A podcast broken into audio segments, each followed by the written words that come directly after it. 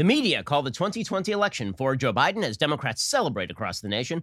Biden calls for unity as Democrats call for revenge, and the Senate comes down to Georgia. I'm Ben Shapiro. This is The Ben Shapiro Show.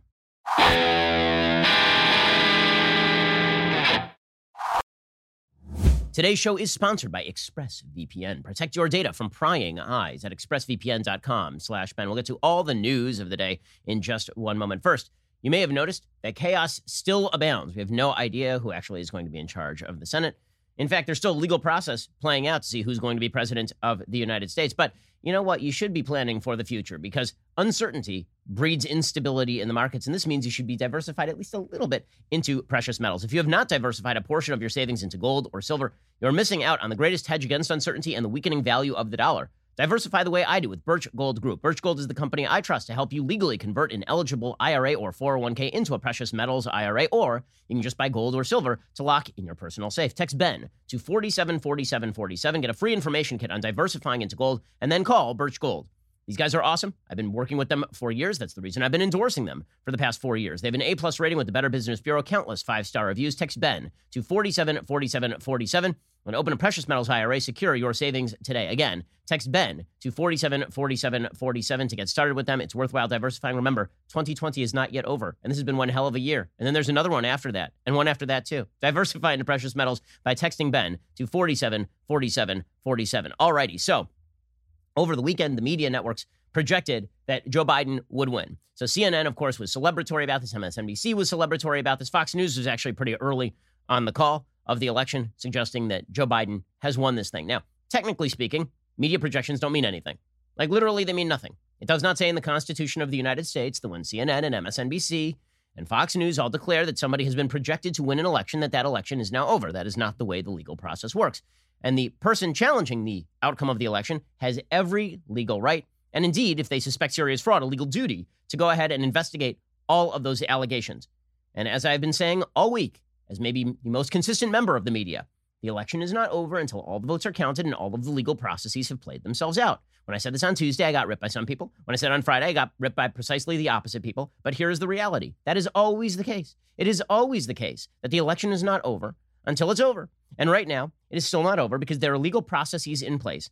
The Trump campaign is going to have to show voter fraud, enough voter fraud that would call into, into consideration the outcome of the election. So it's not just enough to allege that there is one voter fraud case in Philadelphia in order to invalidate the entire Pennsylvania election where President Trump is trailing by something on the order of 35 to 40,000 votes. It is not enough for President Trump to claim that there is some sort of, of miasmatic, gigantic voter fraud that is happening across the country without providing proof of the extent of that fraud. He's going to have to prove it in court. And if he does, the outcome of the election changes. And if he doesn't, it doesn't.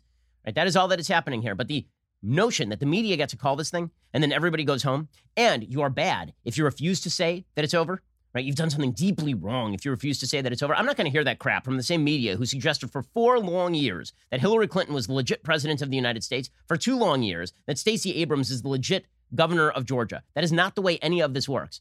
I'm amazed to watch the members of our esteemed media suggest that if you are a senator like ted cruz and if you refuse to say that Joe Biden is the president elect of the United States at this point, that is because you are bad.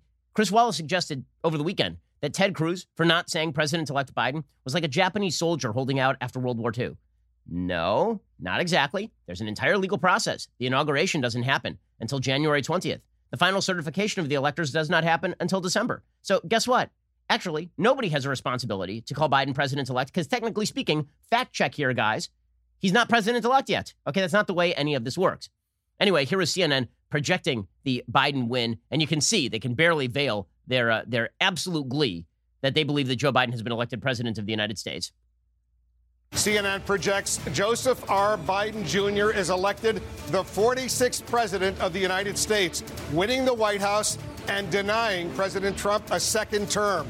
We're able to make this projection because CNN projects Biden wins Pennsylvania, the former vice president, in his third run for the highest office, pulling off a rare defeat of a sitting commander in chief.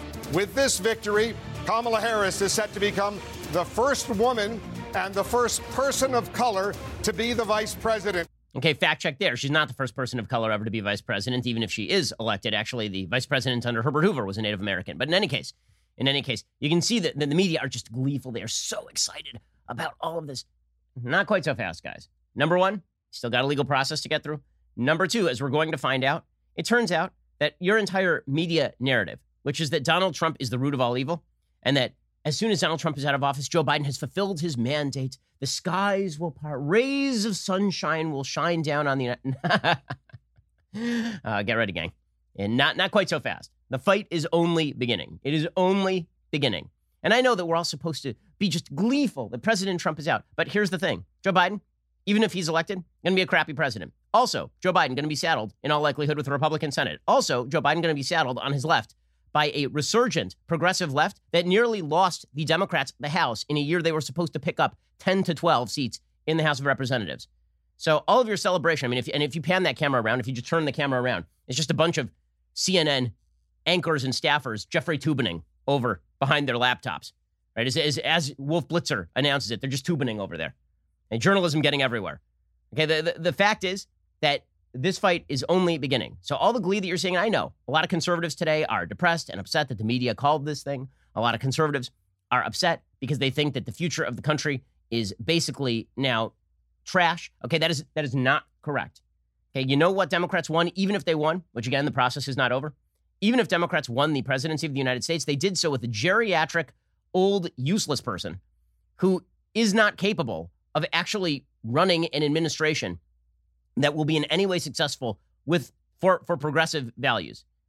Okay, th- this election, except for the top of the ticket, where again, there's still uncertainty, except for the top of the ticket, this is a widespread victory for conservatives. Except for the top of the ticket, it was a widespread victory and a widespread rejection of progressive values, and the left's going to try and push anyway. We're going to get to all of that in just one second. Anyway, President Trump put out a statement about Joe Biden. Joe Biden immediately claimed victory as soon as the media started projecting this stuff. Now, let me just make the opposite point. Let's say that the media had projected that Donald Trump was going to win the election. And let us say that, that Donald Trump had immediately declared victory. And Joe Biden had said, listen, I still have questions, legally speaking. You think the media would be treating this the same way? You think the media would have been rushing to the microphones and the cameras to encourage every Democrat to concede the election? I really think not. Here's President Trump's statement. We all know why Joe Biden is rushing to falsely pose as the winner and why his media allies are trying so hard to help him. They don't want the truth to be exposed. The simple fact is this election is far from over. Joe Biden has not been certified as the winner of any states, let alone any of the highly contested states headed for mandatory recounts or states where our campaign has valid and legitimate legal challenges that could determine the ultimate victor. In Pennsylvania, for example, our legal observers were not permitted meaningful access to watch the counting process. Legal votes decide who is president, not the news media. Beginning on Monday, our campaign will start prosecuting our case in court to ensure election laws are fully upheld and the rightful winner is seated. The American people are entitled to an honest election. That means counting all legal ballots and not counting any illegal ballots. That is the only way to ensure the public has full confidence in our election. It remains shocking that the Biden campaign refuses to agree with this basic principle and wants ballots counted even if they are fraudulent, manufactured, or cast by ineligible or deceased voters. Only a party engaged in wrongdoing would unlawfully keep observers out of the count room and then fight in court to block their access, which actually did happen in Philadelphia. So, what is Biden hiding? I will not rest until the American people have the honest vote count they deserve and that democracy demands. First of all, I think that the legal process is a very good thing. There is a lot of uncertainty right now about the the cleanliness and transparency of the election, particularly on the conservative side of the aisle. Getting all of those questions answered in court is not a bad thing. It's a very good thing. And by the way, if you're a Biden fan, you should want this. Honestly, if you're a Biden fan and you think that Biden was legit elected and voter fraud was not the deciding factor and it wasn't vote irregularity or anything like that, then at the end of the process, Biden's still going to be president elect and you're going to be able to say that the election was fully legitimate. And so you don't have that cloud hanging over Biden all the way. But right now, there are a lot of conservatives who are rightly suspicious of the vote count in places like Philadelphia. And by the way, there's no reason not to be suspicious given the fact that, particularly in Philadelphia, it is worthwhile noting the Democratic Party did, in fact, file a lawsuit to stop Republican observers from entering the count room. That makes people suspicious, and they're not wrong to be suspicious about all of that. It also doesn't make us any less suspicious on the right when you have people like Ibram Kendi, the ideological godfather of the quote unquote anti racist movement, tweeting out crap like this. He tweeted out the term legal vote is as fictionally fraught and functionally racist as the terms illegal alien and race neutral and welfare queen and handouts and super predator and crack baby and personal responsibility and post racial. Okay, this is one of the ideological founders of the New Democratic Party. That the term legal vote is functionally racist? Seriously, like you expect me to trust the vote when you are saying that the term legal vote is functionally racist? I'm sorry, what now? like legal vote is not functionally racist. Legal vote just means that you complied with all of these statutory requirements to cast a vote. That's not functionally racist. But of course, Ibram Kendi is a complete nut job. I mean, Ibram Kendi is also, I mean, in that same phraseology, he says that if you say that you are post racial or if you say that you are race neutral, this is also functionally racist. He says the misinformation of widespread voter fraud or illegal voting in Detroit, Philadelphia, Atlanta, and Phoenix, where black and brown voters predominate, is baked into the term legal vote. No matter what GOP propaganda says, there's nothing wrong with those voters and votes. Nobody says that any legal vote that is cast is illegal. What, what is he even talking about? There has been a history of voter corruption in places like Philadelphia. I read you last week a story from Philadelphia in May. There was a federal prosecution of a person for stuffing ballot boxes in Philadelphia. But again, I, am just wondering how do you expect everybody, everybody on the right to be quiescent until there's an actual legal process? Let the legal process work, let the legal process go through. Ibram Kendi concludes What makes a term racist is rarely the term's literal meaning, and almost always the historical and political context in which the term is being used, which is his way of saying, I know the term legal voting isn't racist. I'm just going to say that it's racist because I, Ibram Kendi, have deemed every single thing I don't like to be a racist thing. And then I get 20 grand a pop to go speak at diversity training seminars at major corporations hoping to avoid liability. that, that's Ibram Kendi's shtick. Okay, so that is where the race currently stands. Trump has a burden to overcome, for sure because the deficit that he has experienced in terms of voting in Arizona, Georgia, and Pennsylvania is essentially the same on a thousands level as the vote deficit that Hillary Clinton had in Michigan, Wisconsin, and Pennsylvania last time around. So that is a He has to show not just that there is voter fraud or voter irregularity, he has to show that it is actually above and beyond the margin of loss in those particular states. That is a heavy burden, and he will have to prove it in court. And if he does, the election results change. And if he doesn't, they don't. But to preemptively declare the election is over and anybody who has questions about the election needs to sit down and shut up that's nonsense. That's nonsense. Okay, so in just a second, we're going to get to Joe Biden. So, Joe Biden, after all the networks declare this thing, Joe Biden appears and he makes a speech. And his speech is, is fascinating for its absolute disconnect from reality. Absolute disconnect from reality. And Megyn Kelly got in all sorts of Twitter hot water, which is to say, meaningless banter with a bunch of idiots, when she suggested that Joe Biden's call for unity in his quote unquote victory speech, Joe Biden's call for unity is completely disconnected from realities on the ground. And people are like, how dare she? She's absolutely right. We're going to get to Joe Biden's quasi victory speech, right? His declaration of victory in just one second. First, let us talk about the fact that sometimes you just need to upgrade your staff. I mean, you have great staff where you are, you have a lot of great people working for you, but sometimes you just need something better. Let's say you have a brand new PA working on the show, Jessica, and she's just wonderful. I mean, she's great at her job. She comes in, she's all fresh faced and enthusiastic. It's literally her first day. And the first thing she does is she parks in somebody else's parking slot because she's just, she's big shotting everyone on literally her first day. Well, then you'd want to head on over to ziprecruiter.com and see what other possibilities lie out there for you. ZipRecruiter.com slash dailywire. You can try it out for free. When you post a job on ZipRecruiter, it gets sent out to over 100 top job boards with just one click. And then ZipRecruiter's powerful technology finds people with the right skills and experience for your job and actively invites them to apply. It's no wonder four out of five employers who post on ZipRecruiter get a quality candidate within the very first day. See for yourself. Right now, you can try ZipRecruiter for free at ziprecruiter.com slash dailywire. That is ziprecruiter.com slash D-A-I-L-Y-W-I-R-E. Let ZipRecruiter take hiring off your plate so you can focus on growing your business. Go to ziprecruiter.com slash dailywire and hire yourself a PA who's not going to steal somebody's parking slot on the very first day. ZipRecruiter, the smartest way to hire. Okay, so Joe Biden celebratory time, celebration time for Joe Biden. So Joe Biden comes out and he does a unity speech. And now, there's something particularly galling for conservatives in hearing a unity speech from Captain, they're going to put you all back in chains, circa 2012. Captain, big effing deal, Obamacare. Captain, everybody who doesn't vote for me is kind of a terrible person, and you ain't black if you didn't vote for me, and all that. Like, Joe Biden as Captain Unification is already ridiculous. On its face, it's ridiculous. I'm, I'm glad to hear Joe Biden talk in terms of unification. Let us say I have some trust issues. I have some serious trust issues with Joe Biden and a Democratic Party who have spent the last, I don't know, 20 years of my life declaring that everybody who disagrees with them is a racist, sexist, bigoted homophobe. I just have some trust issues there. Why is it that as soon as a Democrat is elected, all the Democrats and members of the media start crying out about unity and common values a Republican is elected, it's about how America is in a deep, dark, fascist place. Democracy dies in darkness. The asteroid of evil is about to hit the earth, and it's big and orange and has Trump's face on it. It's weird how that works, isn't it? It's very strange how the rhetoric immediately changes from, we are living under Armageddon. The fascist regime is at hand. When a Republican is president, it doesn't matter if it's Bush, doesn't matter if it's Trump. And then as soon as a Democrat's elected, it's like, all the clouds part, the choir of angels sing, and we're supposed to all get on board, man. We're all supposed to be together on this thing. We're all going to wrap our arms around each other. A new day has dawned. The Berlin Wall has fallen. Okay, you're full of crap. You're absolutely full of crap. When I hear Joe Biden talk about unity, we all know what he means by unity. He means you you agree with me or I'm going to say that you're a bad person because that's what democratic unity typically means. Barack Obama did this routine in 2009. Okay, Barack Obama came along in 2009 and did there's no red states. There's no blue states. There's just the United States. We have so much more in common, so much more we share than we have that separates us. Also, I hate you and you're garbage. And if you don't agree with me, it's because you're probably racist because you don't like my middle name. If you disagree with me, it's because you share the characteristics of a long history of American racism. It's, I, I'm, I'm sorry. Like, I don't buy it. I don't buy it. Okay, not from Nancy Pelosi, not from Chuck Schumer, not from AOC, and not from Joe Biden. Okay, when Joe, Joe Captain, I'm going to bork Robert Bork and then brag about it. Captain, I'm going to go after Clarence Thomas and then brag about it. Mister, everybody who disagrees with me is a bad person.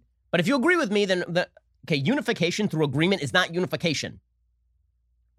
The, the, the basic notion here is that when Joe Biden says he wants unity and we're all going to calm down and it's all going to go back to normal, I, I remember a time before Trump. I know I've said this one, almost literally one million times okay, since Trump was elected. It's as though the media, in their quest to make Trump the root of all evil, have to pretend that the time began at point at point A, and point A is the moment Trump was elected.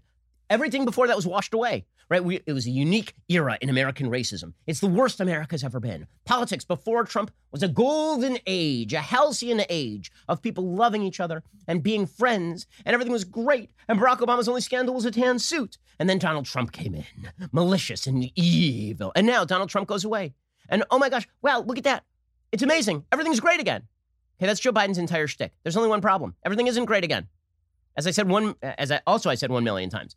Donald Trump was not the murderer of American politics. He was the coroner of American politics. He came along and he pointed at the body and he said, This body is cold.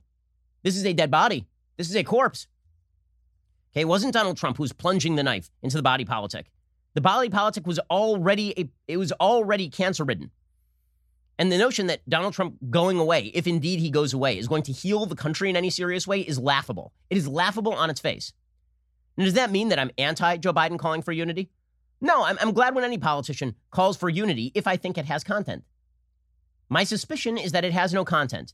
That unity is just another club that Joe Biden is going to wield against you. Because if you don't side with him, well, then you're against unity, guys. You're against us being compatriots and friends. If you don't side with him, this means that you are an impediment to unity and kindness and all that is decent.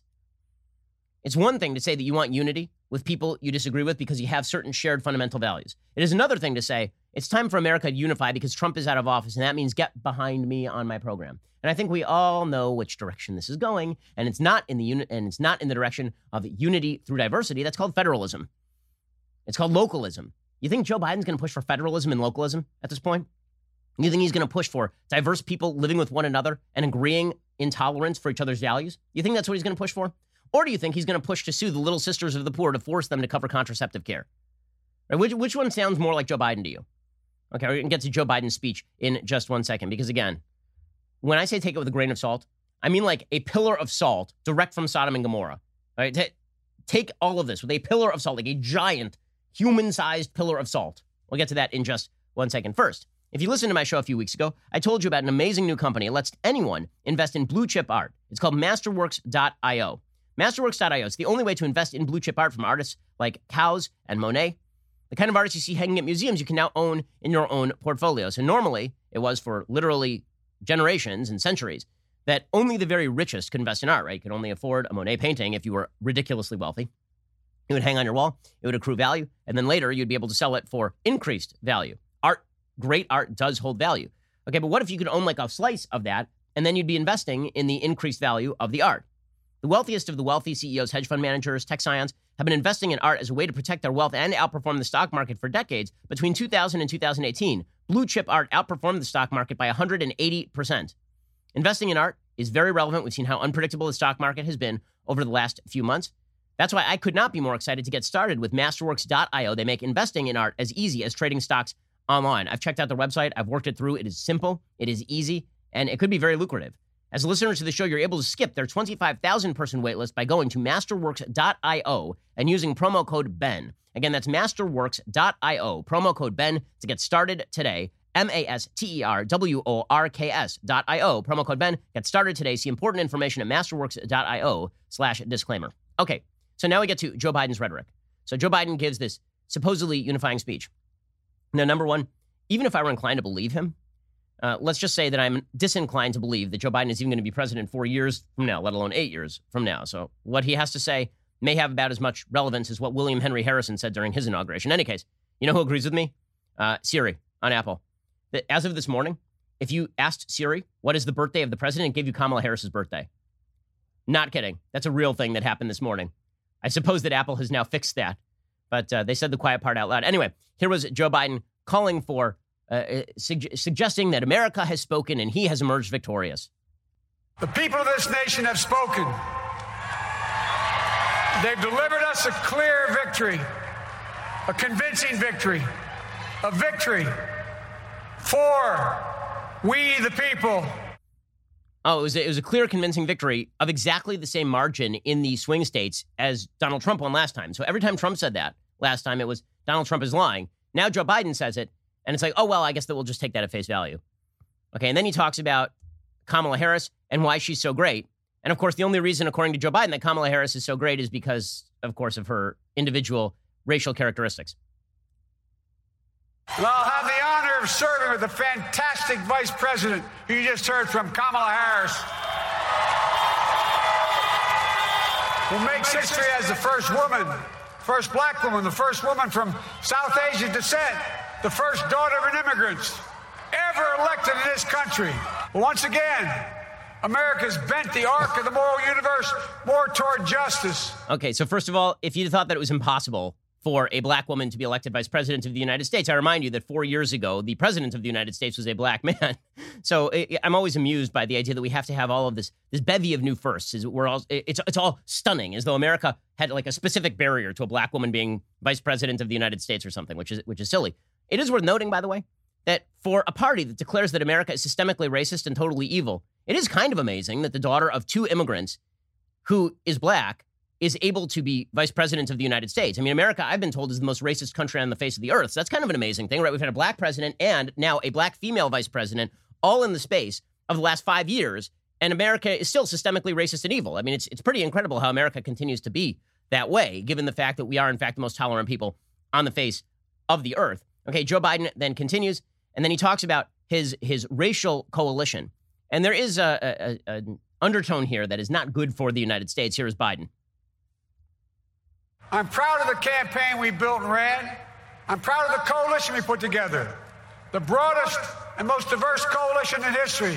Gay, straight, transgender, white, Latino, Asian, Native American. And especially for those moments where this campaign was at its lowest ebb, the African American community stood up again for me. You've always had my back, and I'll have yours. Okay, can I just point out that if anybody else made that comment about any other racial group in the United States, it would be considered racist and kind of scary? Seriously, like you should not be doing that as a politician, certainly not as president of the United States. Imagine if, if Donald Trump had come out the day after the 2016 election and he had said, and to white, non college educated males, I say, you always have my back and I'll always have yours. Everybody go, whoa, what, what now? Hold up. You're the president for all Americans. You're not the president by specific racial group. Of course, this harkens back to Barack Obama's 2012 campaign when he did separate Americans by racial group and try to appeal to them by racial group and then cobble together a coalition of the ascendant was the basic idea. Everybody's going to just ignore that Joe Biden said that, right? That the black community stood for him and so he will stand for them. I mean, what, what is the, uh, I have a question. What is the converse of that? That if they had not voted for him, then he would not have that? Like, what does that mean? We should not be separating Americans by racial group and then specifically saying, I will have your back because you had my back. Like, that's, that's not a good thing. It's just politically speaking, and for the future unity of the country, that is not a good thing. Okay, then Joe Biden got to his real message, which was it's time for us to get together and be friends again. Why can't we be friends? Why can't we be friends? Trump is. It was, it was not the best rendition of the song. We'll get to that in just one moment. First, let us talk about shopping for life insurance. So, you're a responsible human being. I know you are because you listen to the show. And that means that you know already, because you've already heard me say it, that if you are a human with dependents, you need to make sure that you have life insurance. And this is why you need Policy Genius. Policy Genius makes it really easy. They combine a cutting edge insurance marketplace with help from licensed experts to save you time and save you money. Right now, you could save 50% or more by using Policy Genius to compare life insurance.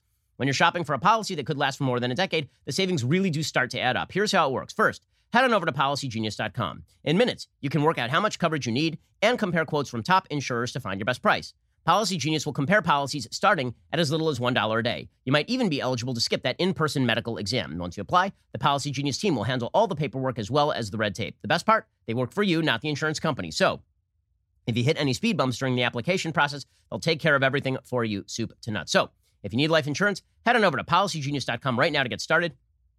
You could save 50% or more by comparing quotes. Policy Genius. When it comes to insurance, it is nice and very, very important to get it right. Go check them out right now, policygenius.com to get started. Okay, so then we get to the main message of Joe Biden's quasi victory speech. And I keep saying quasi victory speech because he hasn't won anything yet, right, guys? There's still a legal process. I know CNN called something, but who cares? Who cares? Doesn't say in the Constitution. Then when Wolf Blitzer says a thing, it magically becomes true. Anyway, Joe Biden gave his, his speech in Wilmington, Delaware, 70 feet from his basement. And, uh, and he explained that it was time to put away harsh rhetoric. Says Captain, I'll put y'all back in chains and you ain't black if you don't vote for Joe Biden. Time to put away harsh rhetoric, is it? Mm-hmm. Here's Joe Biden. It's time to put away the harsh rhetoric, lower the temperature, see each other again, listen to each other again. And to make progress, we have to stop treating our opponents as our enemies. They are not our enemies, they are Americans. The Bible tells us to everything there is a season, a time to build, a time to reap, and a time to sow, and a time to heal. This is the time to heal in America. It's a time to heal, guys.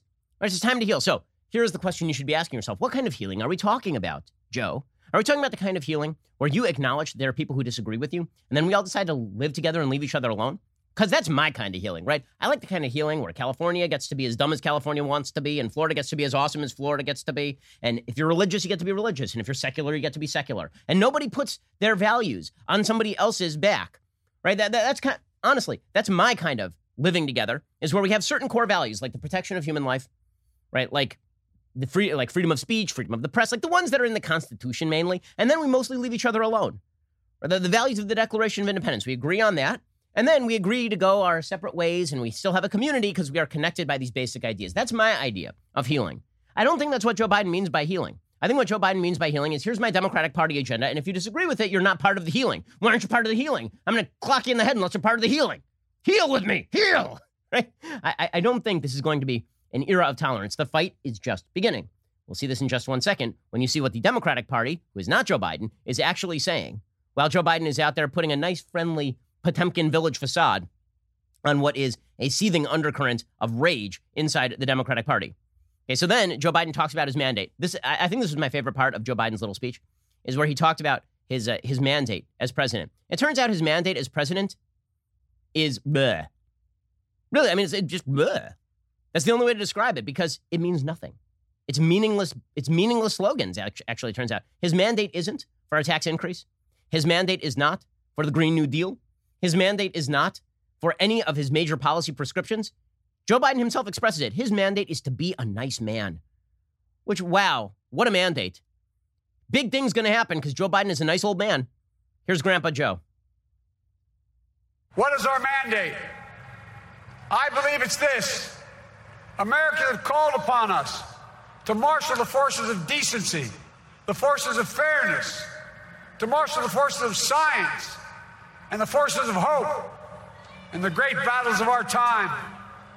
The battle to control the virus, the battle to build prosperity, the battle to secure your family's health care, the battle to achieve racial justice and root out systemic racism in this country, and the battle to save our planet by getting climate under control, the battle to restore decency, defend democracy, and give everybody in this country a fair shot. You get that? That's a strong mandate right there. That's a strong mandate for decency, McFairness, McScience, McHopey. Right? Strong agenda right there. Science, McHopey, McFairness, decency face. Wow. Wow, what a strong mandate. Not for a specific agenda, mind you, but to be a nice guy who cares about things. Not what, what things? Any things. Like the things, like science and decency and democracy and hope. And massages of random women and smelling their hair, like lots of lots of things. Like there's a mandate, guys. Okay, now what's hilarious about that, of course, is that he just says, "I won a historic election. I won a historic election, and now I have a mandate. A mandate to has Trump allows. Okay, all right, fine. That doesn't seem like a very strong mandate, but sure, go with it. Okay, and then he pledges again. We're going to end the era of demonization. We're going to end the era of demonization. Again, uh, you know, I don't even need to play more Joe Biden because it's the same message over and over right? I'm going to work as hard for everybody as people. If you didn't vote for me, I'm going to work hard for you, and we're going to get together, and we're going to be best friends again, and we're going to play disco. It's going to be amazing, guys. It's going to we're going to cure disease like cancer and Alzheimer. Right? He, he said that he's going to cure cancer and uh, Alzheimer's. He's looking ahead to an America that's freer and more just, that creates jobs with dignity and respect, and that cures diseases like cancer and Alzheimer's. By the way, I will note a piece of odd timing. Pfizer today, today, announced that they have developed a vaccine that is 90% effective at preventing coronavirus infections. They announced it today. Weird timing. Right? They wait until after the weekend when uh, the media announced that Joe Biden is president. And then magically, just like the, the clouds parting, Pfizer announces this. Count me slightly suspicious. Like it's great news. But let me just point something out. Donald Trump was president when Pfizer got the money to develop that vaccine. That's a Trump administration accomplishment. That is not a Joe Biden accomplishment. Anyway, okay, so that is the message of Joe Biden, right? Is that he has a mandate for niceness and happiness and fairness and brotherhood and smoking dope and hanging out and watching the moon rise and all that kind of stuff, right? It's to be Hopi McChange face, part two, except weird and old and white. That's good. It's to be fantastic. Okay, then there is, then there is the Democratic Party. And let me just say, when they say unity, I don't think that they mean that we get together and we sing kumbaya. I think they mean unity like, here's a re education camp. Would you like to come this way? Then we can be unified afterward. Like Fahrenheit 451 reunit- reunification. What if we could be unified because you think like me? And so uh, if Joe Biden wants to wants to actually promote unity, seriously, this is a serious thing now. If Joe Biden wants to promote unity, at some point he has to speak to his own side. Here's the thing. In any relationship, if you want there to be any sort of comedy between people, you have to go to the people who are creating division on your own side and tell them to knock it off. You have to have a Sister Souljah moment. Bill Clinton famously did this in 1992. There was a, a very little known rapper named Sister Souljah who said something racially terrible about conflict between the races, and Clinton chided her, right? This was a big moment. He kind of picked her out of a hat and went after her specifically in order to have this unity moment. There were some of us throughout the Trump administration who loved what Trump was doing, but we were not super happy with a lot of the divisive things that Trump was saying, and we would call that out, right? I've not seen one iota of that from the Democrats. Not one iota. Not one.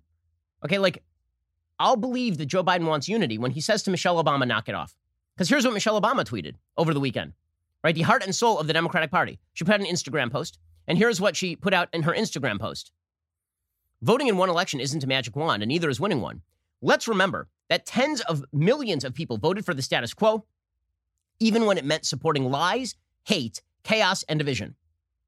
Does that sound like a kumbaya message to you?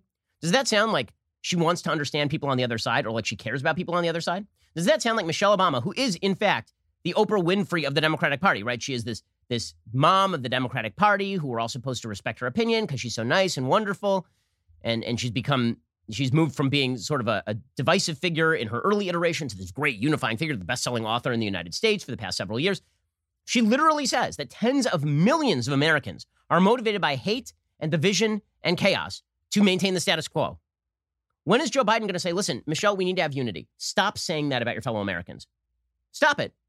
Right? Just stop it. Stop implying that people, not implying, saying openly that people who disagree with you are motivated by a willingness to ignore hatred and brutality and evil and nastiness just to maintain the status quo. You think Joe Biden's going to say any of that? Of course, Joe Biden's not going to say any of that because his own base is clamoring for blood. They are baying for political blood at this point. Right? You got Jennifer Rubin, who used to be labeled the conservative voice over at the Washington Post, which is hilarious. Okay, so Jennifer Rubin went on MSNBC after the media declared Joe Biden victorious. And again, there's a legal process. He is not, in fact, the president elect of the United States yet, legally speaking. Jennifer Rubin went, went on there and she turned into Fezzik from Princess Bride. They put her in a Holocaust cloak, lit it on fire, and she starts going, There will be no survivors. Here is Jennifer Rubin going completely hog wild. It's not only that Trump has to lose, but that all his enablers have right. to lose. They have to. We have to collectively, in essence, burn down the Republican Party. Um, we have to level them because if there are survivors, if there are people who weather this storm, they will do it again. They will take this as confirmation that hey, it just pays to ride the waves. Look at me, I've made it through. And so up and down the ticket federal, state, local offices. The country has to repudiate this. Okay, so there will be no survivors, guys. There can't be survivors. We need to take a list and check it twice and then murder everyone on it. like, does that sound like unity to you? Joe Biden's out there. I like unity and, and, and mashed potatoes. And then you got over here Michelle Obama going, half the country is motivated by hate and chaos and division. And then you got Jennifer Rubin out here going, there must be no survivor. AOC did the same thing. AOC, I- I'm sorry, I keep calling her AOC. I keep forgetting. It is sexist and mean to call her by her Twitter handle. AOC. Instead, she's the Honorable Representative Alexandria Ocasio Cortez, D Twitch. Okay, she tweeted out Is anyone archiving these Trump sycophants for when they try to downplay or deny their complicity in the future? I foresee decent probability of many deleted tweets, writings, photos in the future. She's keeping a list. Right? We got to keep a list of their bad tweets, of when they support Trump. LOL at the party of personal responsibility, like being upset at the idea of being responsible for their behavior over the last four years. Right? This is a call for revenge. Right? Anybody who supported Trump at any point must be revenged upon. Vengeance. Right? Elizabeth Abrams, who's a former Buttigieg campaign staffer, she tweeted out, we're launching the Trump Accountability Project to make sure anyone who took a paycheck to help Trump undermine America is held responsible for what they did. Join us and help spread the word. Blacklists. This sounds like a party that's looking for unification and healing. That, like, de-Baathification, right? They're looking for de- unity through de-Baathification because you understand Trump was Saddam Hussein and getting rid of Trump. That means that anybody who ever liked Trump or voted for him, the 70 million Americans who voted for Trump, 70 million Americans voted for Donald Trump. You know who is the second largest ballot winner in the history of the United States right now by popular vote count? Donald Trump. He's won more votes than Barack Obama ever did. Okay, some of that is due to population growth. Some of that is because lots and lots of people voted for Donald Trump.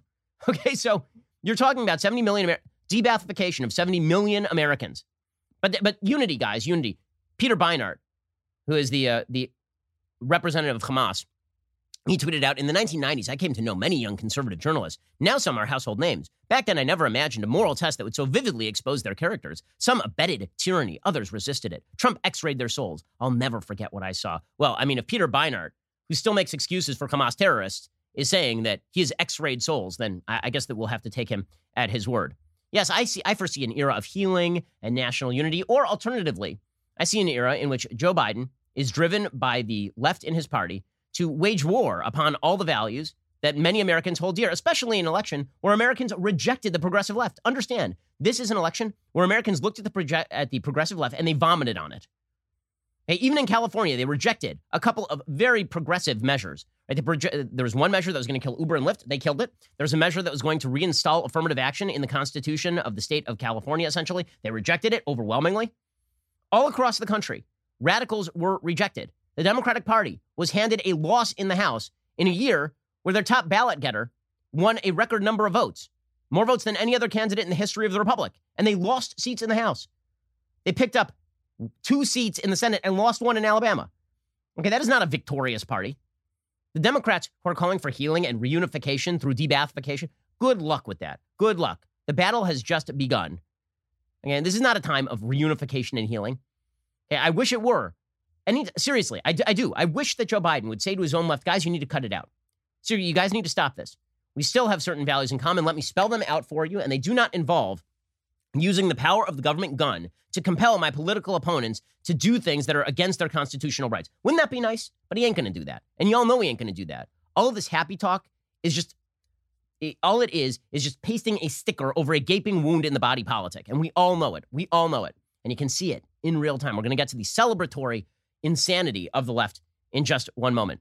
First, let us talk about the fact that now is an excellent time to own a gun. Okay. First of all, Joe Biden has already pledged that he wants to come after your guns, right? He would like to sign executive orders removing your guns from you. We'll get to his plans in a second. Turns out they're not very healing plans. Who would have thought? But there are also a lot of people out there who wish to restrict your gun rights in the Democratic Party. Well, you need to own a gun because the fact is the crime rates have been going up, particularly in America's major cities. Also, you just want to protect your rights. You want to protect your family. The USCCA knows that. But it's not just enough to own a gun. You also have to know how to use a gun and you have to have the legal protection behind you if, God forbid, you actually have to use a gun in self defense. You need the proper education, industry leading training to ensure your skills are sharp when faced with danger, and you need the nation's best legal protection should you find yourself lost in the aftermath of a self defense incident. You need the USCCA. Get started today by texting GUN to 87222. You'll receive the complete carry, uh, complete concealed carry and family defense guide for free. In the guide, you're going to learn how to detect attackers before they see you, how to survive a mass shooting, seven firearms drills that could save your life, and much, much more. It is 164 pages. It comes with a bonus audio version so you can listen whenever you want. Go check them out right now. When you text GUN to 87222, G-U-N to 87222, you will also be entered to win a thousand bucks to put toward a gun of your choice that you can use to protect your family. Get started right now with my friends over at the USCCA. Text GUN to 87222 right now. Again, text GUN to 87222. Okay, in just a second, we'll get to the, the celebrations in the streets because it turns out, guys, COVID's over. The wokest virus in America, it's back, man, and it's super woke. We're going to get that in just one second. First, you may have noticed that this is an incredibly tight race. It is not over yet, and we've kept you in the loop every step of the way. It is still too soon to call the race. Join Daily Wire right now. Get 25% off with code ELECTION so you can keep up with us on all of the unfolding twists and turns. Not only that, we have enormous plans for the next four years, regardless of who the president turns out to be. The fight has only just begun. I'm ecstatic to announce that Candace Owens, New York Times bestselling author, founder of the Blexit movement, will be launching a brand new show with us early next year in Nashville, as well as writing content for us over at dailywire.com. We're also launching an entertainment channel like real live, like big movies, a new investigative journalism team, building partnerships with like minded content creators like PragerU, whose entire show library will be available to dailywire.com members by the end of the year. You get all of that when you become a member. We are fighting back on every cultural and institutional front because this fight is only beginning. Again, that's 25% off your Daily Wire membership with code ELECTION when you sign up today. If there's one thing 2020 has taught us, it's that anything can happen. Also, go check out the wonderful Sunday special conversation that I had with Victor Davis Hanson over the weekend. We discussed everything from Trump to the future of the Republican Party to historical parallels in the United States. Victor is an amazing thinker and a terrific historian. I think you're really going to enjoy the episode. Go check out the Sunday special by subscribing. Remember, code election gets you 25% off at dailywire.com. You're listening to the largest, fastest growing conservative podcast and radio show in the nation.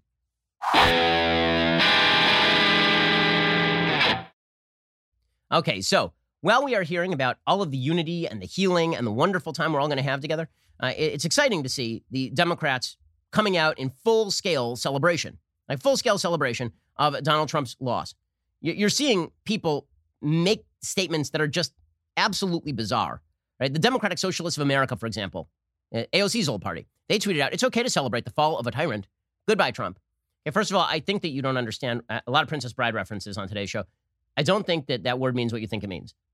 Okay, when a when a president is subject to an election, and then an election happens, and then the president you think loses, and then you expect that he is going to leave office, that's not called the fall of a tyrant. Okay, if Donald Trump were a tyrant, he'd be out shooting people in the streets right now. That's what tyrants do. The attempt to to turn Trump, to spin him up into the gravest evil threat to Western democracy since Adolf Hitler, is a complete rejection of all of the healing talk.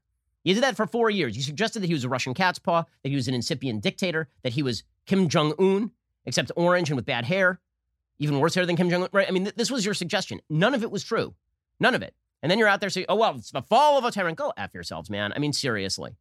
Hillary Clinton celebrated this as a repudiation of Trump. She tweeted out, "The voters have spoken, and they have chosen Joe Biden and Kamala Harris to be our next president and vice president." Uh, by the way, she she accepted the results of this election real fast, didn't she? Weird. She spent the last four years claiming that her failure was a was not a rejection of her, right? It wasn't a rejection of her. It was just a weirdness of the process. But Donald Trump was rejected thoroughly, according to Hillary Clinton. She says it's a history making ticket, a repudiation of Trump, a new page for America. Thank you to everyone who helped make this happen. Onward together. Yeah, Queen Unity here. Again, I'm not buying your unity crap. I'm not. I wish I could. I wish I wish I were naive enough to believe that Hillary Clinton and Joe Biden and Kamala Harris all want unity with me. I really wish. I wish. Because I've called for unity with people on the left side of the aisle so long as we share certain core values. We don't have to agree on taxes. We don't have to agree on key baseline issues. Traditional marriage. Like there, there are many things we don't have to agree on in the United States. There are certain core values we do have to agree on. I talk about them in my book, How to Destroy America in Three Easy Steps. But you guys won't even agree with me on those. You won't agree with me that America is a historically great country. You won't agree with me that the principles of the Declaration of Independence are inherently good. You won't agree with me that individual rights pre exist government. And that we have individual rights to free speech. And that means that sometimes we're going to say things that offend each other, but that's okay. You won't agree with me that we have a culture of entrepreneurialism and private property that matters. You won't agree with me on any of this stuff, and then you're like, but let's unify. Yeah, I have a feeling I know what your unity means. Okay, Bill de Blasio was out there celebrating in the streets. So COVID's over, guys. This is exciting stuff. Here's Bill de Blasio out there celebrating in the streets, saying it's just a, it's a joyous day. He couldn't find any Orthodox Jews to lock up over in New York apparently yesterday. So here, here he was over the weekend. It's liberation. It's just joyous. People have felt this weight liberation. and a sense of we're divided, and we, we shouldn't be that way. And now there's a feeling that anything's possible, that we can heal again, that we can move forward. And, and look, Joe Biden and Kamala Harris did something amazing. This is turning out to be a huge victory all over the country, but it's also the beginning of the healing. That's what we need in this country, okay, this city, everywhere. I'm sorry. Bill de Blasio's type of healing is to hang out with the Sandinistas, right? I mean, like that. Bill de Blasio, Captain Healing over here, is out there rounding up the Jews who are trying to pray. But you got these giant ass parties in the middle of New York City and breaking and looting on Fifth Avenue just a couple of months ago, and that was totally fine. Like, spare me. Spare me. Okay, how about some evidence of this? Okay, some people are going to say, give him a chance. Okay. You have the chance anytime. I'm awaiting. I'm waiting. And any sign that you materially mean you want healing and coming together, I am willing to hear it. Any sign that you're looking for bipartisanship, and I am willing to hear it, I am not getting a lot of that. And Bill de Blasio, a commie idiot who runs New York in the stupidest possible fashion, suggesting it's an era of liberation. New York needs to be liberated from Bill de Blasio. Donald Trump is not the, the person who makes local policy in New York City. New York has turned into a hellhole, an empty hellhole, because Bill de Blasio is a garbage mayor, a horrifyingly bad mayor. But it's liberation in New York City. Again, because the media have been able to craft this narrative, it's one of the reasons that Trump had a bad election. If indeed he ends up losing, right? The, the reason is because the media crafted a lie. The lie was everything bad that happens in the United States is not our fault. It's Orange Man bad. And so when Orange Man bad goes away, well, then we are liberated. New York is liberated. New York needs to be liberated from Bill de Blasio, a garbage mayor who's presided over the demise of his own city. Okay, then there was the great hypocrisy of these giant crowd celebrations. So I've been hearing for months that if you went out there and you protested against the lockdowns, you were a bad, terrible, no good, very bad person. If you went to a Donald Trump rally, you were endangering all of your fellow humans, right? If you went to a Donald Trump rally, you were a dangerous character. Hey, here is some video from all around the country of Joe Biden supporters, Democrats out in the streets celebrating. Look, dance parties in Washington, D.C. Oh, look at that lady. She have a mask on? No. How about that lady? She have a mask on? Nope. How about that guy up there? Mask? Nope. How about those people up there? No masks? Oh, weird. It doesn't matter anymore. COVID's over, guys. COVID is the wokest virus ever. It is the wokest virus. Okay, here we are. This one is, uh, I believe, in uh, New York City. Actually, this is in, it looks like Washington, D.C. This is still in Washington, D.C. People are drinking out of a champagne bottle and they are handing it around to others to drink out of the same bottle. This one, I believe, was in New York City people jumping up and down and dancing. Anybody wearing a mask there? You see a lot of masks over there? You see that? Yeah, lots. Of, I'm seeing tons of masks from the people in the center of the mosh pit, smiling at each other and dancing and spitting on each other. This is down in uh, Times Square. Big rally in Times Square. The virus is over, guys. So, um, just, uh, just gonna make a point here. Either COVID stop being dangerous, or the media are damned liars. Damned liars. You couldn't visit grandma in the hospital while she was dying because COVID is super dangerous. But you can be out there not wearing a mask protesting so long as it's it's not even about something important anymore, right? Remember when it was like, well, because racial injustice in America is a health problem. Okay, that was a bullcrap argument in the first place. Now we get apparently just celebrating Trump not being in office is super important. How do we know that the media don't care about this? Because they say they don't care about this. CBS News reported it's like the nation is having a giant block party, guys. It's incredible in the middle of a pandemic. The same people who are saying you can't have your family over th- for Thanksgiving because Anthony Fauci says so. They're like, but they're having a block party because Trump's out of office and the virus don't care because the virus is woke. Yeah. Here is the uh, the idiots over at CBS News reporting it. I call it unbridled exuberance. It's, it's like, Norah, the, the country's having a nationwide block party. You can go from city to city to city, and for the most part, see people just uh, jumping out of their skins. I was just there on the corner of 44th and 8th, talking 44th and Broadway, asking a police officer, So, how do you think? How's it going? He goes, The night is young, but I haven't seen this many people this happy since a Yankees championship. and, um, isn't there a pandemic? I was informed that half a million people are going to die by the end of the year by Joe Biden. But apparently it no longer matters. Weird. Very weird how it doesn't matter anymore. Aaron Rupar, who's the most dishonest pseudo journalist in America, he, he uh, does this routine over at Vox.com where he quotes people out of context and then all of his lefty blue checkmark friends shoot it around the echo chamber of Twitter. He tweeted out, It's party time outside the White House. Big picture of huge crowds outside the White House celebrating the election. Okay, literally within the same day, that was at 11:16 a.m. on November 7th. The same day, 10:45 p.m. November 7th.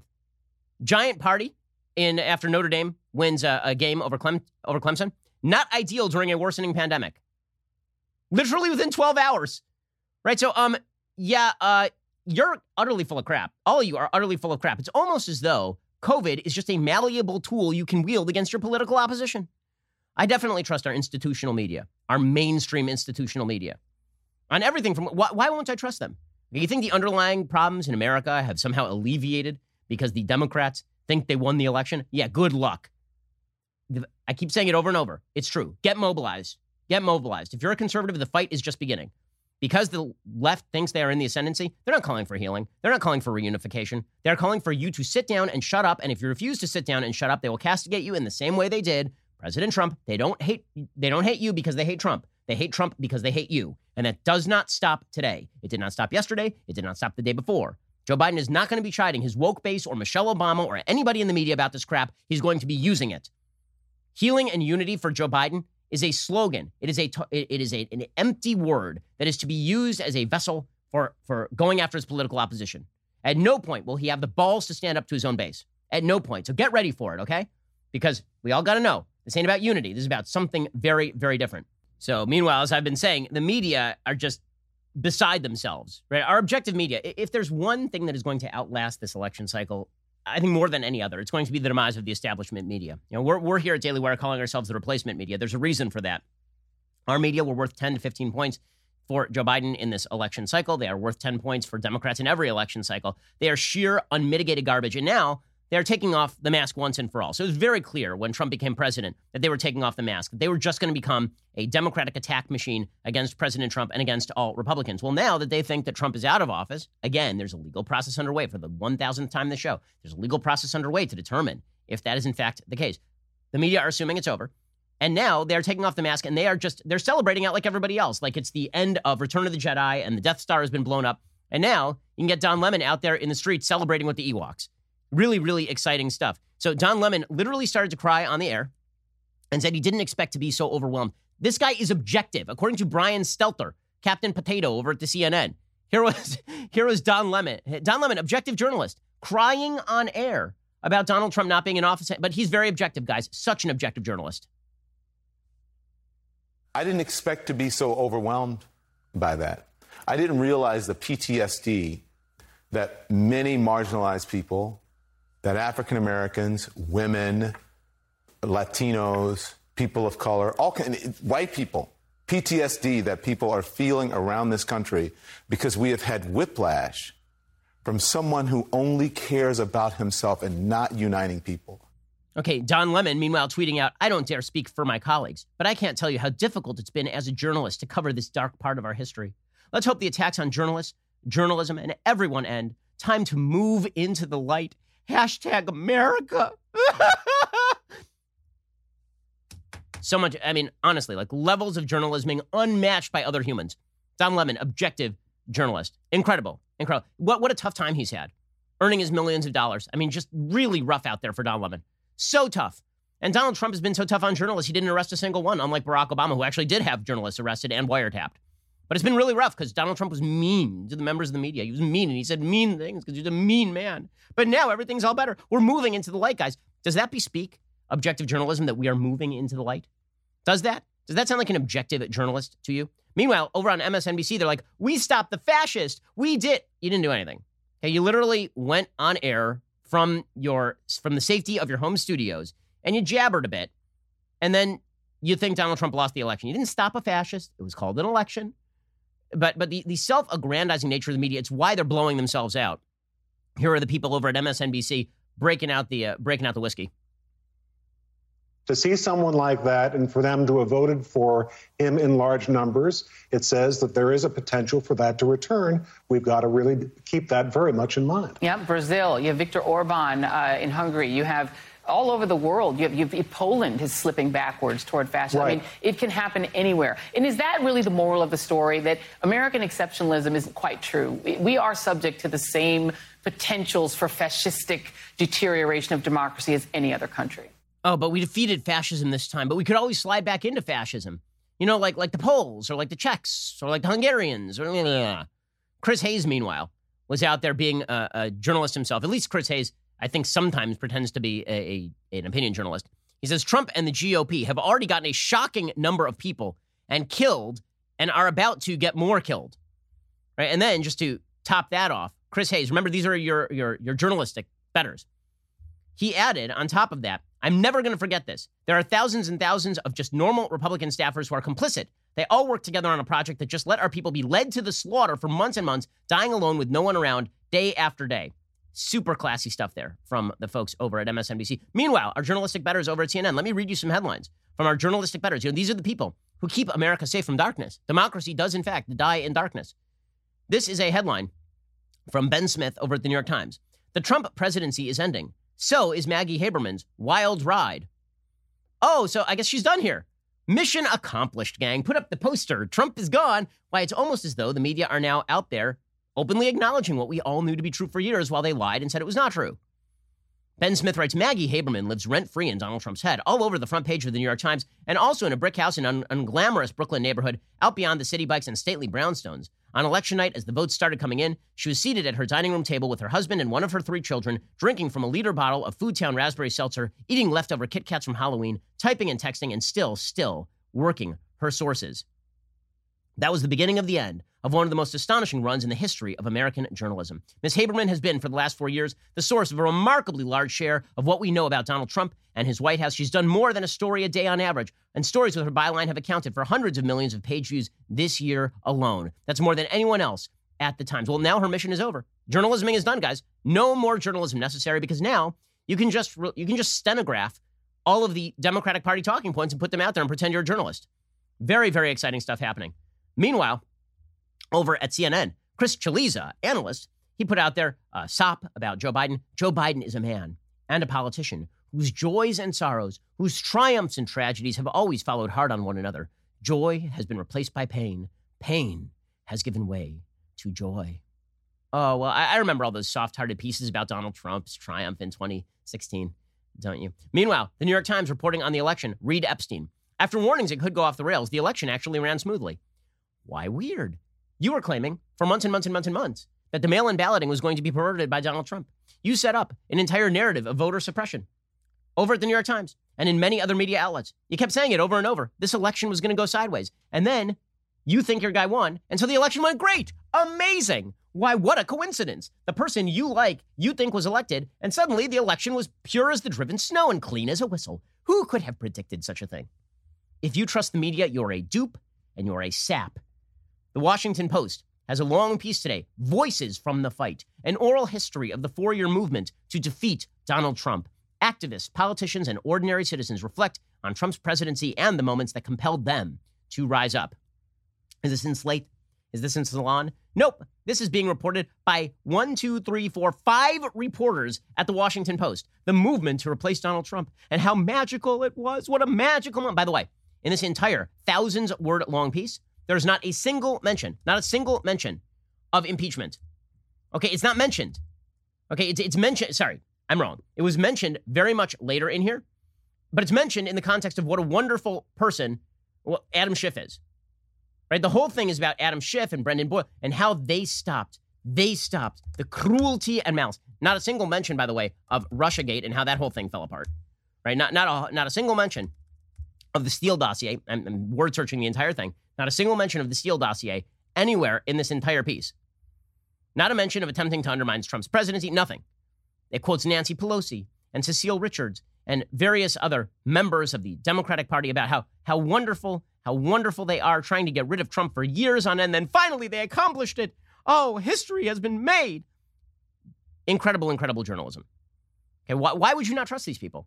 Why would you not trust these people? Okay, which brings us to the question of now that they think that that Joe Biden has won, what exactly is Joe Biden supposed to do if he becomes president of the United States? So here's Joe Biden's big move. Okay, you ready? Here are Joe Biden's big moves coming up. He's announcing, wait for it, he's going to solve COVID. He said in his speech he was going to solve COVID. How's he going to solve COVID? He's announcing, wait for it, a task force. Boom! Done. COVID's over, guys. He's announcing a government task force. Well, I guess he had that plan, and he said he had a plan, and now he's going to start implementing that magic plan to end COVID, which starts with a bunch of members of the government talking with each other in a task force, which will definitely work because it has both the words task as well as force. It's not as though he was an empty vessel simply saying stupid crap for months on end, but he wasn't Donald Trump. No, he had a plan, and his plan was a task force. Government task force. I mean, if only if only Trump had known about government task forces, COVID would have ended earlier. As we all know, the single most efficient thing in the American government is like when I have a problem, I call a task force. When we got a problem at our house, like let's say that there's a, bit of a leak from the weather over here in Florida, I call a task force. Then I sit around for like several months and just talk about it. Task forces, the solution to everything. According to Axios, Joe Biden plans Monday to name a 12 member task force team to combat and contain the spread of the coronavirus. Wow. Wow. Ooh. Some members of the group have been advising Biden throughout the campaign about the public policy challenges, as well as adopting health protocols for the campaign itself to prevent the spread of the virus in Biden's inner circle. Well, I mean, I, I guess that that problem solved, guys. Very, very exciting stuff. A COVID task force. I guess the virus is just going to, the virus is running scared now, gang. Meanwhile, Biden is planning a bunch of executive orders. What exactly are those executive orders? Well, apparently, he is going to uh, he's going to sign an executive order to not deport the the DACA Dreamers, which you knew was coming.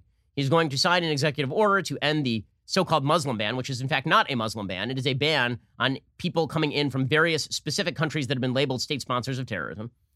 Also, he's going to be signing some executive orders on uh, on family separation policy and all. Like, are any of these like seriously major orders? Not really. It's it's all just kind of executive orders that undo some of the things that Trump did. Uh, he's going to rejoin the Paris Climate Accords, which of course is completely worthless without enabling legislation. You need a piece of legislation that actually enables that to, to become part of American law. Otherwise, Paris Climate Accords, they don't actually mean anything, as everybody who knows anything knows. He's going to reverse Trump's withdrawal from the WHO because the WHO has done an amazing job in propagandizing on behalf of the Chinese government. That's pretty much it. Ooh, well, I, I guess world changing stuff here from, from Joe Biden all of which has led to a battle inside the Democratic Party. When I say the fight is just beginning, I don't just mean between conservatives and everybody else. I mean between the left wing of the party and the not crazy left wing of the party.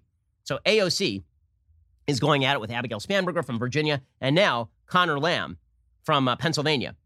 So Conor Lamb spoke out about AOC and he said that she is actually, you know, damaging the Democratic Party, right? She's making it difficult for people in purple districts to win.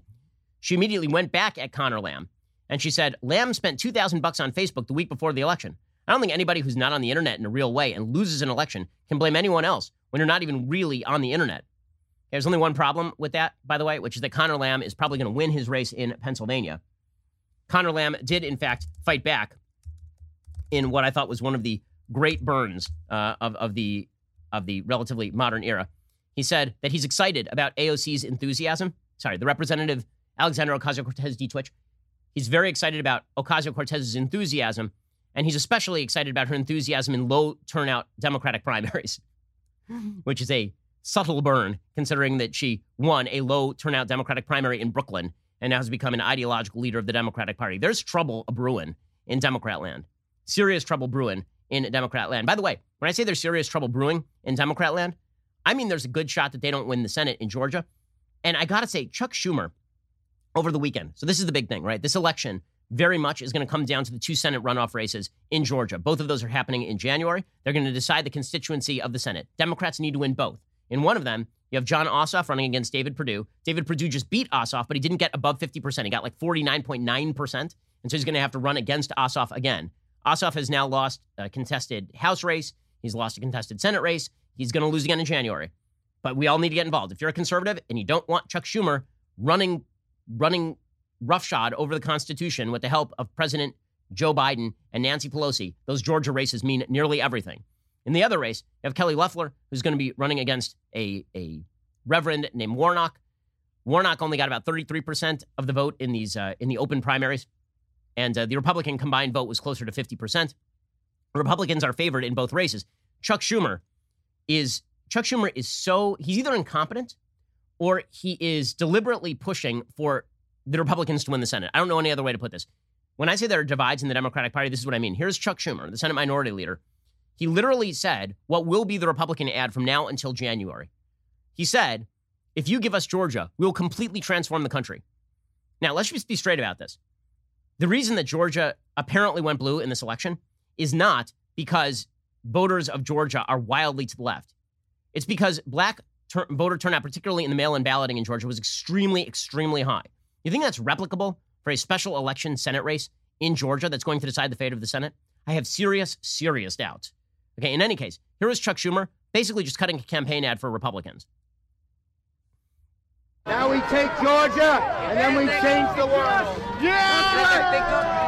I'm sorry, can you repeat that, Mr. Schumer?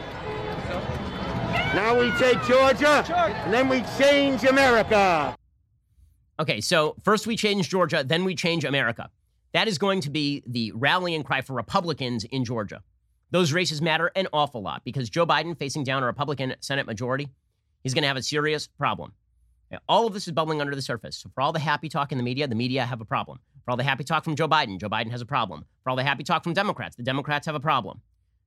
The underlying ideological issues in the United States, philosophical issues in the United States, they've not been alleviated by this election. And the truth must be told this fight is only just beginning, no matter which way the presidential race goes. So get motivated. Get motivated. It all starts in Georgia. Go over to Kelly Loeffler's website, give to her campaign. Go over to David Perdue's website, give to his campaign. Control. It all starts with control of the Senate. You put a check and a break on Joe Biden, and Republicans have all the momentum moving forward. All righty, we'll be back here later today with two additional hours of content. Otherwise, we'll be back here with you tomorrow. I'm Ben Shapiro. This is The Ben Shapiro Show. If you enjoyed this episode, don't forget to subscribe. And if you want to help spread the word, please give us a five star review and tell your friends to subscribe too. We're available on Apple Podcasts, Spotify, and wherever you listen to podcasts. Also, be sure to check out the other Daily Wire podcasts, including The Andrew Klavan Show, The Michael Knowles Show, and The Matt Walsh Show. Thanks for listening. The Ben Shapiro Show is produced by Colton Haas, executive producer Jeremy Boring. Our supervising producers are Mathis Glover and Robert Sterling. Production manager Pavel Wydowski. Our associate producers are Nick Sheehan and Rebecca Doyle. The show is edited by Adam Sayevitz. Audio is mixed by Mike Coromina. Hair and makeup is by Nika Geneva. The Ben Shapiro Show is a Daily Wire production. Copyright Daily Wire 2020. Hey everyone, it's Andrew Klavan, host of The Andrew Klavan Show. Joe Biden says he's going to heal our wounds. The left says they're going to take our names and get revenge. Donald Trump says, not so fast, clowns. This ain't over yet. We'll talk about it all on The Andrew Klavan Show.